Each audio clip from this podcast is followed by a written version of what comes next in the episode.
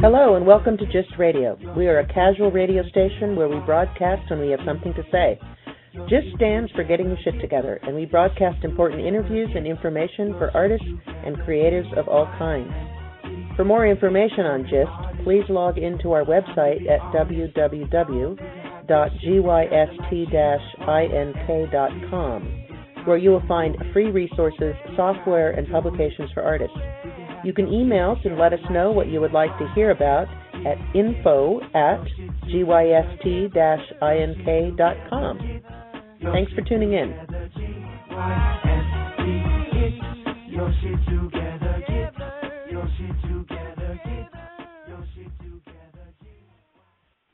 Hello, listeners. I'm your host, Cara Tomei, and I'm glad you're tuning in to this episode to hear from an artist who has successfully hybridized his practice by turning his interest and dedication to public art into a major career.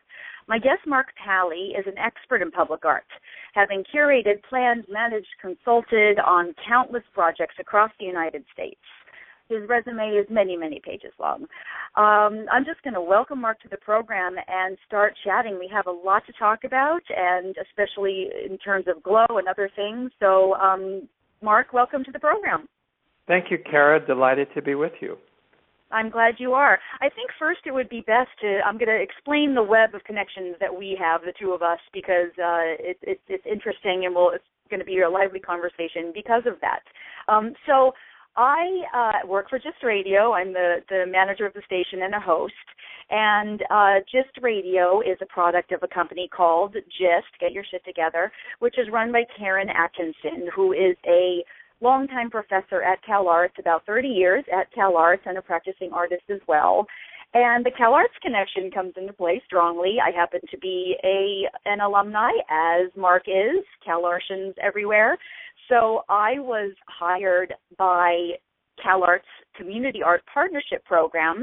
Glenna Avila is the director there, and she recently hired me a few months ago to coordinate some projects for the Glow Santa Monica event. Oh, I, th- this actually already sounds like the listeners might be already confused about these connections. Maybe Mark and I should just start talking a little bit about um, GLOW first, because that's the impetus for this particular show at this particular time, is we are a month past GLOW Santa Monica, which is a major public arts event that Mark is the artistic director of.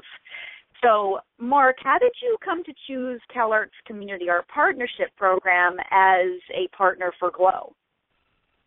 Every GLOW um, includes three network partners, and the reason that we invite um, our partners is because it, it's a way to disperse the curatorial vision of GLOW, which we're very much in favor of, having multiple perspectives impact the nature and quality and variety of the arts that we present and the artists we present. And one way to achieve that is by inviting arts organizations in Southern California to co-curate with me um, particular projects. In, in, in uh, the instance of two thousand thirteen, we invited Jacaranda Music on the Edge, L A X Art, and the Community Arts Program of CalArts to each curate programs for GLOW.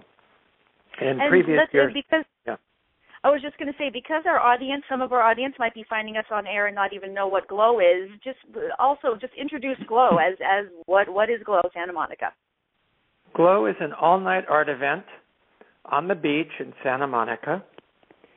We invite artists to make unique installations that are specific for GLOW, that meet the conditions of being on the beach, that welcome a, an audience of a minimum of one hundred thousand people to the eight-hour event. It's modeled after an event called Nuit Blanche in Paris, which began in two thousand one. The idea being transforming public spaces for brief periods of time into artworks. So that it is a redefinition of what the city can be. In the case of Santa Monica, it's what the beach can be, and how the beach can be re-envisioned by artists.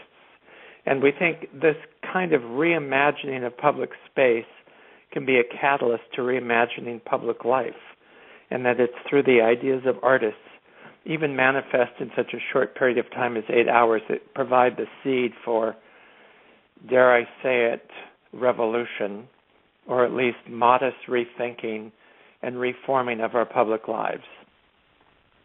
What a beautiful So there you go. That's what we do. We we that commission. Mm-hmm. Go on.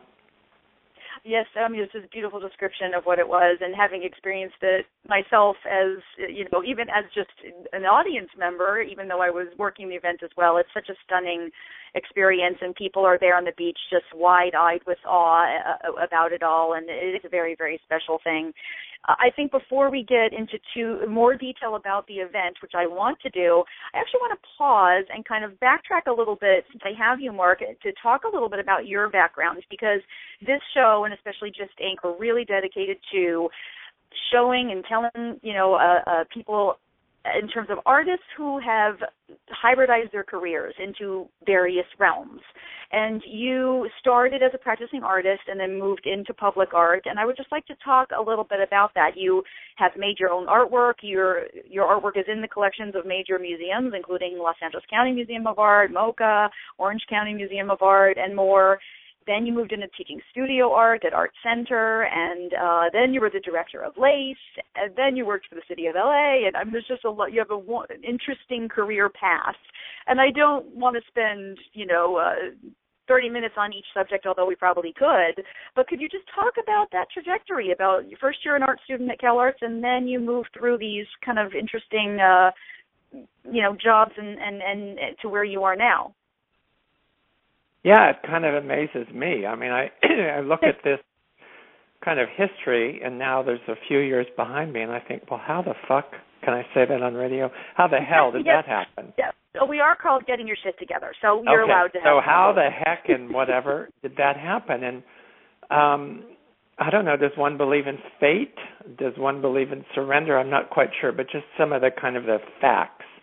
When I graduated CalArts in nineteen seventy-eight, Uh, the year before, there, I had a colleague named Jill Gigerich, and she had, as soon as she graduated CalArts, she got recruited into be a member of the artist collective LACE, and um, which, which morphed eventually today. into LACE, as we now know it on Hollywood Boulevard. It began kind of as a collective funded through a, a federal jobs training program, and Jill said, we're looking for a, a manager for the gallery, for the LACE gallery, and asked me if I would um, apply. I had just graduated, and I wondered, well, what am I going to do? You know, I've got my degree, and I want to be this big artist and have a big art career and da-da-da, but I didn't know what I was doing. So I did need a job, so I applied, and lo and behold, I was hired. And suddenly I was thinking of myself as not just an artist with a recent M F A from CalArts, but also with a job is called the gallery manager of LACE, which I didn't have a clue what that meant. I knew nothing about anything. But I gradually learned, and the, the job morphed into the director of a nonprofit that we formed, which became LACE. And uh, at the same time, I was I was a very engaged artist working in my studio on days off, certainly every single evening. It was very hard. I had a child. You know, there were multiple conflicts, but I was, you know, young and committed and driven, and somehow managed to develop two careers. One as an arts administrator and one as a practicing artist with a career. I managed to, was fortunate enough to have a dealer, uh, first uh, Ulrika Cantor and then Rosamund Felsen, very supportive, really interesting galleries that put me into very sort of stimulating dialogue with other artists and a good context for curators and collectors to kind of take note. So I was moving along in that vein, and at the you same know, time... Let me, let me, sure. let me pause there, because there's a lot of meat in there, a lot of meat in what you said, and especially just want to kind of grab one phrase that you said, which where you felt like you're an artist with two different careers. I think what GYST is all about, and Karen talks a lot about, is, is that why do we think about it as two different careers? you know, like we have this idea that if you're an artist and a practicing artist, then that's the only, you know, that's the only thing you should, could be doing. And then a job over on the other side is something else. You know what I mean? But especially for someone like you, or if, if or people, artists who stay in the creative realm and might, their quote job might be managing a gallery or something else, that's still your practice, correct? Don't you feel that way? Well, I definitely feel I'm, whatever my activities have been, uh, they were in the art world. You know, I wasn't also doing uh, emergency room medicine, which in fact there are some artists who've done that. All of my activity was in the art world, but I did feel they were, I don't, it doesn't matter what you call it, career or track or activities. They're, I didn't see them as the same thing. And I mean, I saw them perhaps as mm-hmm. complementary, but definitely not the same thing, because my studio practice is so solitary and so um, singular, and so much about my own particular private visual language, whereas my work at LACE or doing public art or GLOW is so much about convening and assisting and facilitating and helping artists present their work in some form of public context. That and, is a really interesting distinction that you made. I'm glad you made it, because it, that in terms of the kind of work you were doing, I, I like I love that. I like that description that you kind of clar- clarified that. Uh, just quickly, were you what kind of art did you make when you were in the studio making art? Well, as I said, it was very much a development and a refinement of a of a of a I would say a private vocabulary that had to do with looking at the world and synthesizing and formulating and hypothesizing a kind of global vision, maybe dealing with things that start out at a particular and immediate and private observation or space right in front of me, but then get connected to a larger entity. And I guess it had to do with looking at contradiction and unification as connected realities, which maybe has to do with that I was able to have two separate tracks and see them as whole. So my art was very much about fusion and friction on an well, abstract that- plane. Yeah, well, that is, then that makes complete and total sense that you are the artistic director of GLOW. And actually, it's a big leap, but I'm just thinking about how being trained as an artist, I'm sure, helps you and I, I, in terms of now working with artists, realizing their vision. I mean, I have a similar thing going on as an independent curator myself. I mean, your your level is a bit broader, higher than mine, but I was trained as an artist, got my M F A from CalArts, and I um, now do a lot of independent curating, working with artists, doing site-specific work, and you, we speak their language. You know, it, it, as, as an administrator, there's lots of people who've come to public art administration from the business administration side, but coming from the art, art trained as an artist side, as kind of I have, isn't it nice to be able to speak the language, and doesn't it keep you more mm, connected to the, to the, to the, you know, the meat of the artistic vision uh, in, in, in a more full way? Well, I think it's clear my values are about getting art out, and that it's the art that I'm most interested in. And I always say that to clients. If they're interviewing me, why should we work with you? And I say, well, if you work with me, you have to understand that my first priority and my commitment and my passion is about the art. Because in these public art situations, there are multiple agendas which are converging, and art is only one of them. You know, oh, yes. You, you know, from the grossest level, and I just mean gross in terms of big, you have public safety issues. You don't have public safety issues in a private gallery. But the minute you put art out in the public domain, on the street or in a plaza or on the beach in GLOW, you suddenly have to deal with people in planning, you have to deal with the police, you have to deal with the fire department, you have to deal with the right. public safety people. Um, and I do that, but I'm always stressing the art. What is the art? And then, of course, artists understand that I'm sympathetic to that, and so I don't know that it makes it easier for them to respond to some of the constraints that are part of making public art, but um, maybe it does. You know, maybe I do speak their language, but I also am a strong advocate for art within non-art domains. Right, I'm, which is actually why you're so good at what you do, because you can go those, you know, there's there's a different kind of your brain at work when you're dealing with the all that, that the stuff you just talked about, the administration, the details, the city, the planning, the, you know, the people in government, all of that. You have to you have to deal with them, and then also dealing with the artists. It's a it's a very not everybody can do those two things, and you do it beautifully. Having worked with you on Glow, it it was, you know, wonderful to see. Um, let me talk. Okay, so so where did the public art uh, come into play? I mean, how did you get from studio artist, you know, also managing the gallery and being involved in the collective? So where was the jump to being involved in public art? Or the, or the or not jump, the process. How did the process get to you? Yeah, oh, good question. Well, I art? always was interested in the social condition of sort of the collective. And as a youth, was very involved in civil rights. Um, and so the, I've always been an observer and a participant in kind of the broader social questions of the day. And as much as I, you know, revere and respond and am dedicated to a life of kind of um, art and studio practice and painting, very, you know, traditional sort of hermetic pursuits, I've also been an observer and, you know, committed citizen. So I'd say that's background. Then when I was at, um, and in fact, my M F A show at CalArts was I did a project to, my uh, ambition was to subvert the United States economy. Not that Whoa. I came to this, but that was my, that was the, the goal of the project. And I did a whole money piece.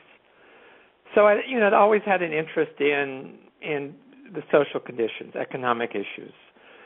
Then when I was at LACE, we started thinking about programs where we could expand the audience. We did open studio tours so that we could kind of bypass the gallery. Uh, we got a grant from the N E A to do public sculpture.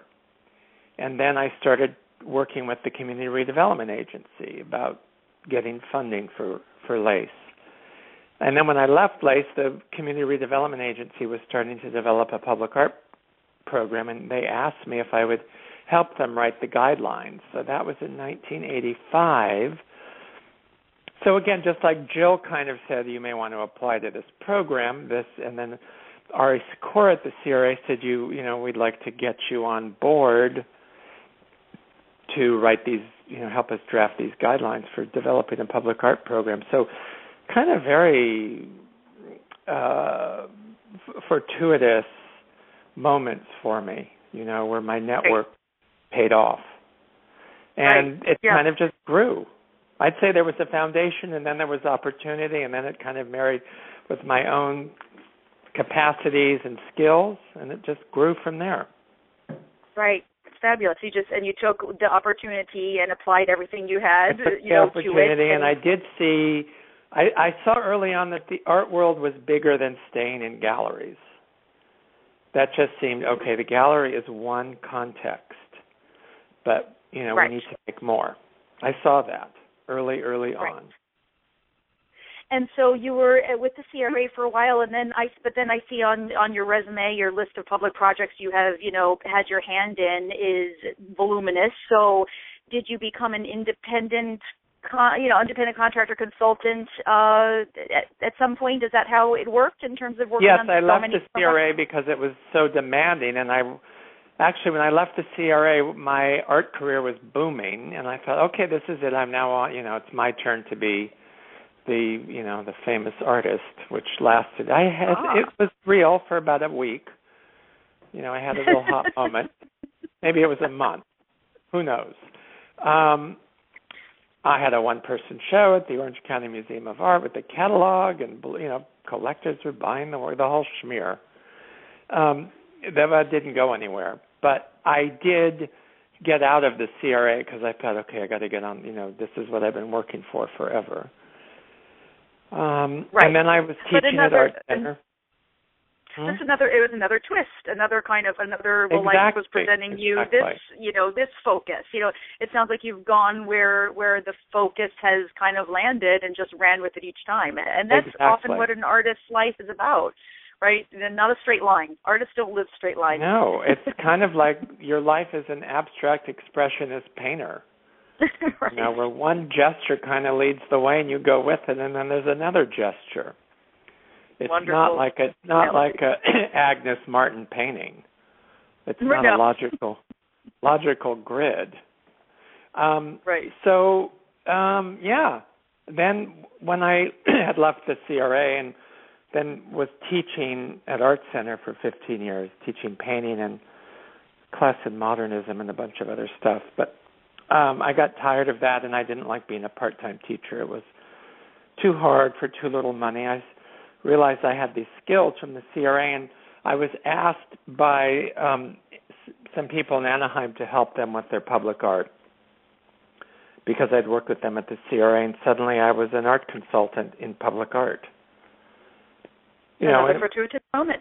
Yeah, it was another fortuitous moment. So I've been doing that for quite a while, and that's why yes, you see so many projects on my resume. Right. But, it, you know, it's been more than a few years, so it just adds up. Okay, and then how did your involvement in GLOW start? Well, you know, I'm I'm curious, how did GLOW start at all, and where were you in that process of starting it or, or working with it? Because now it is kind of your the head honcho. So I when, had when been wor- I had been working with the city of Santa Monica as the um, artistic director of a temporary art project called Fresh Art, where every summer we Uh, took over Clover Park in Santa Monica and, and commissioned artists to create pieces there. And that had started under the auspices of Maria Luisa de Herrera, who was the cultural affairs manager. And then uh, she left, and Jessica Cusick came in as the cultural affairs manager. And I said to Jessica, I think fresh art is getting stale. We need to, no no we longer need, fresh.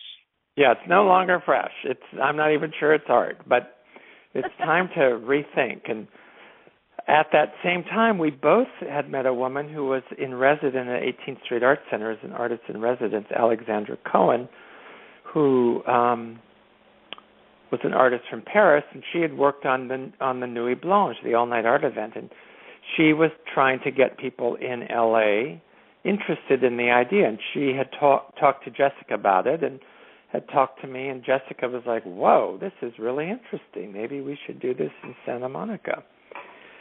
And fortuitously, the city of Santa Monica was in the middle of a cultural planning process and had discovered that I think something like forty-two percent of the residents of Santa Monica make some or all of their income in arts and culture and media.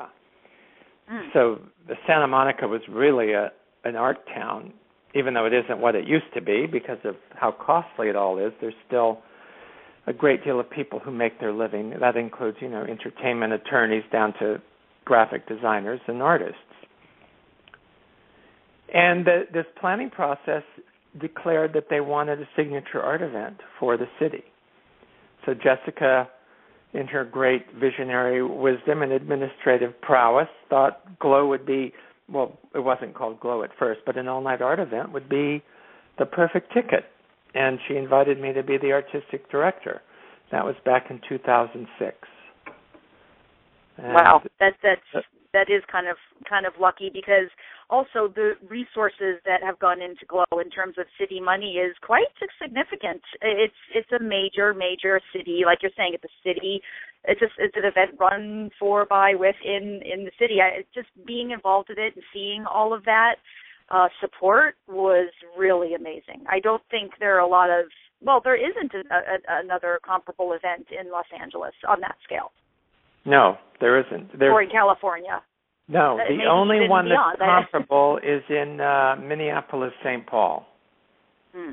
and they they uh, it's called uh, Northern Spark, and uh, they do a wonderful all-night event, but they don't commission the large things that we do. They're, it's mostly smaller. I mean, we commission major works. Not distinguished. Right, well, let's talk about let's talk about some let's talk about some of the fun stuff now of GLOW. I mean, for the let's just for the first year, for instance, it's the first year of GLOW. You came out of the box pretty big, though. I mean, you really immediately commissioned very large works, and, and it was an immediate success with, you know, hundreds of one hundred thousand people. I mean, that's amazing. No, it, it was two hundred fifty thousand the first year. Wow. Wow. That's It that's blew incredible. Us away. We were expecting thirty-five thousand, and the police right. estimated two hundred fifty. Oh, my gosh. Did, yeah, did it was that too become, big. Did that, did that become, did that massive difference become any kind of issue or problem that year, or was it just a wonderful surprise? No, it was, uh, it was too much. We weren't prepared. I mean, we had to shut down right. the pier and close down some of the events for a while and wait wow. for the crowd to disperse. Uh, we people thought it was like a rave, mm. you know, an all-night thing on the beach. So they, so we had the whole ravers come, and it was the third most Googled word in the world that night. Oh, my goodness. The ten freeway oh was shut down from P C H to the four oh five. Oh, my gosh. It well, was, okay. He, yeah. It was insane. Yeah. yeah, that is absolutely insane. And and obviously from, you know, now I uh, now you've got it way more under control in the city. You know, the, what's, what's great is the city responded, and they've given you more and more resources, obviously, exactly. because this, yeah. this yeah. past year, you know, we we saw a similar crowd, and it looked like every, you know, everything was, was fine. And, I mean, I, as, as a, one of the coordinators um, or a coordinator of several of the projects, which we'll get into, I, I going to that, and I've never done, uh, never been involved in a city event like this before, to go to the, a meeting, we you called a meeting for all of the artists or and or their coordinators or project planners, and there were, we had a briefing by the police department. There was a briefing by the fire department. There was a, you know, there was planning and zoning. I mean, it was every resource of the city uh, talking about how they were supporting GLOW that night. It was amazing. That's right. Really amazing. That's right. Yeah, really amazing. I, we skip ahead a little because let's, just for fun, go back to the first GLOW and tell the, um, the audience also about one or two of the projects themselves. Let's talk. Let's give some art uh, to to the well, audience as well. Uh, we decided from the beginning we needed one. We needed one major artwork. You know, we had a very limited budget, and we we decided we had to put our resources into one artwork, which would just be kind of, you know, the showstopper, and then commission a number of smaller ones. Um, And so, you know, I mean, that's a little bit of the star system. I know it has its downside, but the upside is if you're trying to get something rolling, you really need something very memorable and major. So the first year, uh, Jessica and I, actually, we, we picked an artist who was based in London, Usman Haque, who had been doing some really spectacular um, projects which involved the um, participation of the audience, which is... Uh, hallmark of GLOW. We want to have participatory artworks, not every single artwork, but a lot of them. So Jessica and I went to London and met with Usman and happened to, we timed our visit to see one of his um, installations, and it, it was just breathtaking. So what we did for Usman, he came up with an idea that would require, he found a, a piece of equipment in, in Anaheim, which sh- was, was a fountain which shot water uh, sixty feet wide by forty foot tall. It was like a water wall, but from a nozzle on the ground, so it went up. And then we had to, to feed the pumps to create this wall of water, we had to build on the beach a reservoir to hold enough water, two hundred feet by sixty feet, and line it with vinyl. Wow. And feed it fresh water. So oh, th- wow. this is this is what we did the first year. We got the wow. beach, the beach maintenance people to come out with tractors and build this reservoir, and then we, we all. I did it too. I was one of the laborers. I'm not just the artistic director. I'm quite often manual labor out there stretching vinyl on the sand to, to create the the pool that would feed the the the uh, fountain that would create this water wall, and then and then the water wall was behind the wall. Protected. Uh huh. projected, um, and the projection was um, visual imagery, which was impacted by the audio input through eight microphones that surrounded the perimeter of the reservoir. So if the audience came up to these microphones and created audio input, that inflected what the visual information would be on the on the wall of water. Sounds so that beautiful. Was one of our projects. It sounds Pretty beautiful. Outstanding. Oh, yes, crazy. Absolutely. And, of course, if you're sitting at your computer listening to this podcast, just go ahead and go to glow santa monica dot org and look at the amazing pictures and videos from all of the years because, you know, it, all-night festival, so this is in darkness. Everything's lit. There's projection. There's light. There's things glowing. I mean, it's, it's, such, a, it's such a beautiful event. Um, well, let's let's skip to the event that uh, of, of just a month ago. It, does it seem like huh? a long time ago or a short time ago, Mark? Both. It's definitely both. Both. Right, both. both. You know, it, so, it was, uh, yeah. Yeah, so so um, we met when you came up to CalArts, and CalArts basically took the um, this this grant that you gave uh, the, the the C A F program, and we called uh, art uh, art. Sorry, professors and uh, recent alumni together in these kind of think tank sessions. It was really a wonderful process to be involved with. And then we came up with three, well, two pretty major projects, which ended up being um, maybe more than than uh, you had even hoped for in terms well, of Well, you know, scale. I don't know if you're aware, but Karen's piece, we were fortunate enough to have the Guardian, you know, the, the august newspaper from London picked up on Glow and did a slideshow on it on its website, and one of the images they picked up, ten images from Glow for the slideshow, and one of them is Karen Atkinson's project for Glow. Yes, I did I did see it. Yeah, a word on the beach was that uh, Karen Atkinson's project, which I'll describe in a minute a little bit, um, and the, the the others were, were you know, were, were very popular. So Karen Atkinson, who, uh, again, is the founder of GYST, she came to the um, the the group, you know, with at CalArts with an amazing idea, and she was chosen as one of the lead artists to do a piece for Glow. And it was a forty-foot-long projection screen in the sand that was covered in glow-in-the-dark phosphorescent paint. And so, and then she projected on that screen, and because of the glowing paint, images would would kind of hold and fade, and people could put themselves into the images, kind of like put their bodies up against the screen and then walk away in their shadow, would then become part of these projections. So it was very interactive, a lot of fun. You, people came up with, you know, their cell phones, flashlights, anything that kind of was a light source, kind of drawing on it, and it was just a very active, very, very, um, yeah, visually. Well, and her imagery was specific to the site. I mean, it was Santa Monica and the ocean, and yes. you know, so her right. what she projected yeah. was specific, and then, of course, the audience was right there. So you had this wonderful layering about the site, right? Um, and, then and there we was also a crowd involved... there. Yeah, there was mm-hmm. a crowd there every minute until three in the morning. Oh, I know. I was there. Of course, we're all there. I was there till yeah. three a.m. We had to kind of kick people out, so to speak, and yeah. say, "Okay, turning it down now." I um, know. It's we, really exciting. It was great. It was great. Well, we also did with C A P, and it was such a wonderful process because, so the Community Arts Partnership Program at CalArts involves community organizations, and uh, there are art projects, or rather art uh, experiences led by CalArts teachers, alumni, and students, and then that's the, the what C A P is about, putting students into community organizations to uh, teach art and have that experience. And so there was a dance program that happened in the summer that we invited them to come and do a site-specific dance piece in front of uh, the global screen. And so it was nice to involve the youth of C A P into this, and they did this beautiful dance in these white unitards with glowing hula hoops and glowing stuff in their hair, and interacted with the imagery, and they just were wonderful dancers, um, and that well, was and a I wonderful way to... Their parents were there, too, so it was this great... Yes. experience of seeing not just the, the young dancers who were like they're like high school age, but yeah, their parents their parents were another source of light. They were like beaming to see oh, their kids part of this exciting event. That was pretty and thrilling. I love that. Since yeah, you used that, that was word, great. I'll and then, also point out. I just want to point out that the name of the piece was Beam.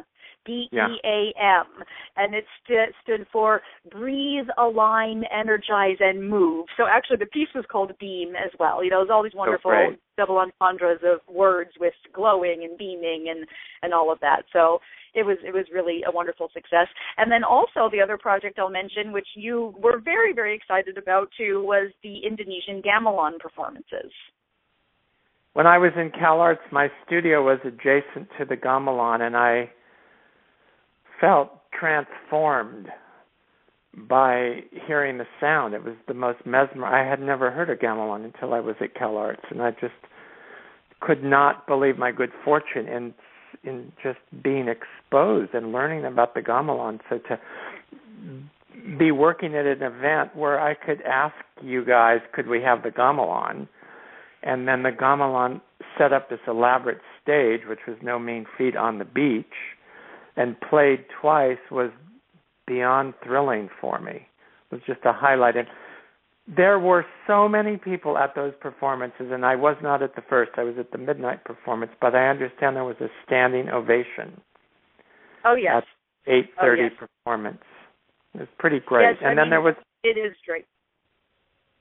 And then the improv, the improvisatory uh, ensemble was so great, and they started. They opened Glow with the um, their kind of um, engagement with the audience up at uh, Ocean and uh, Colorado.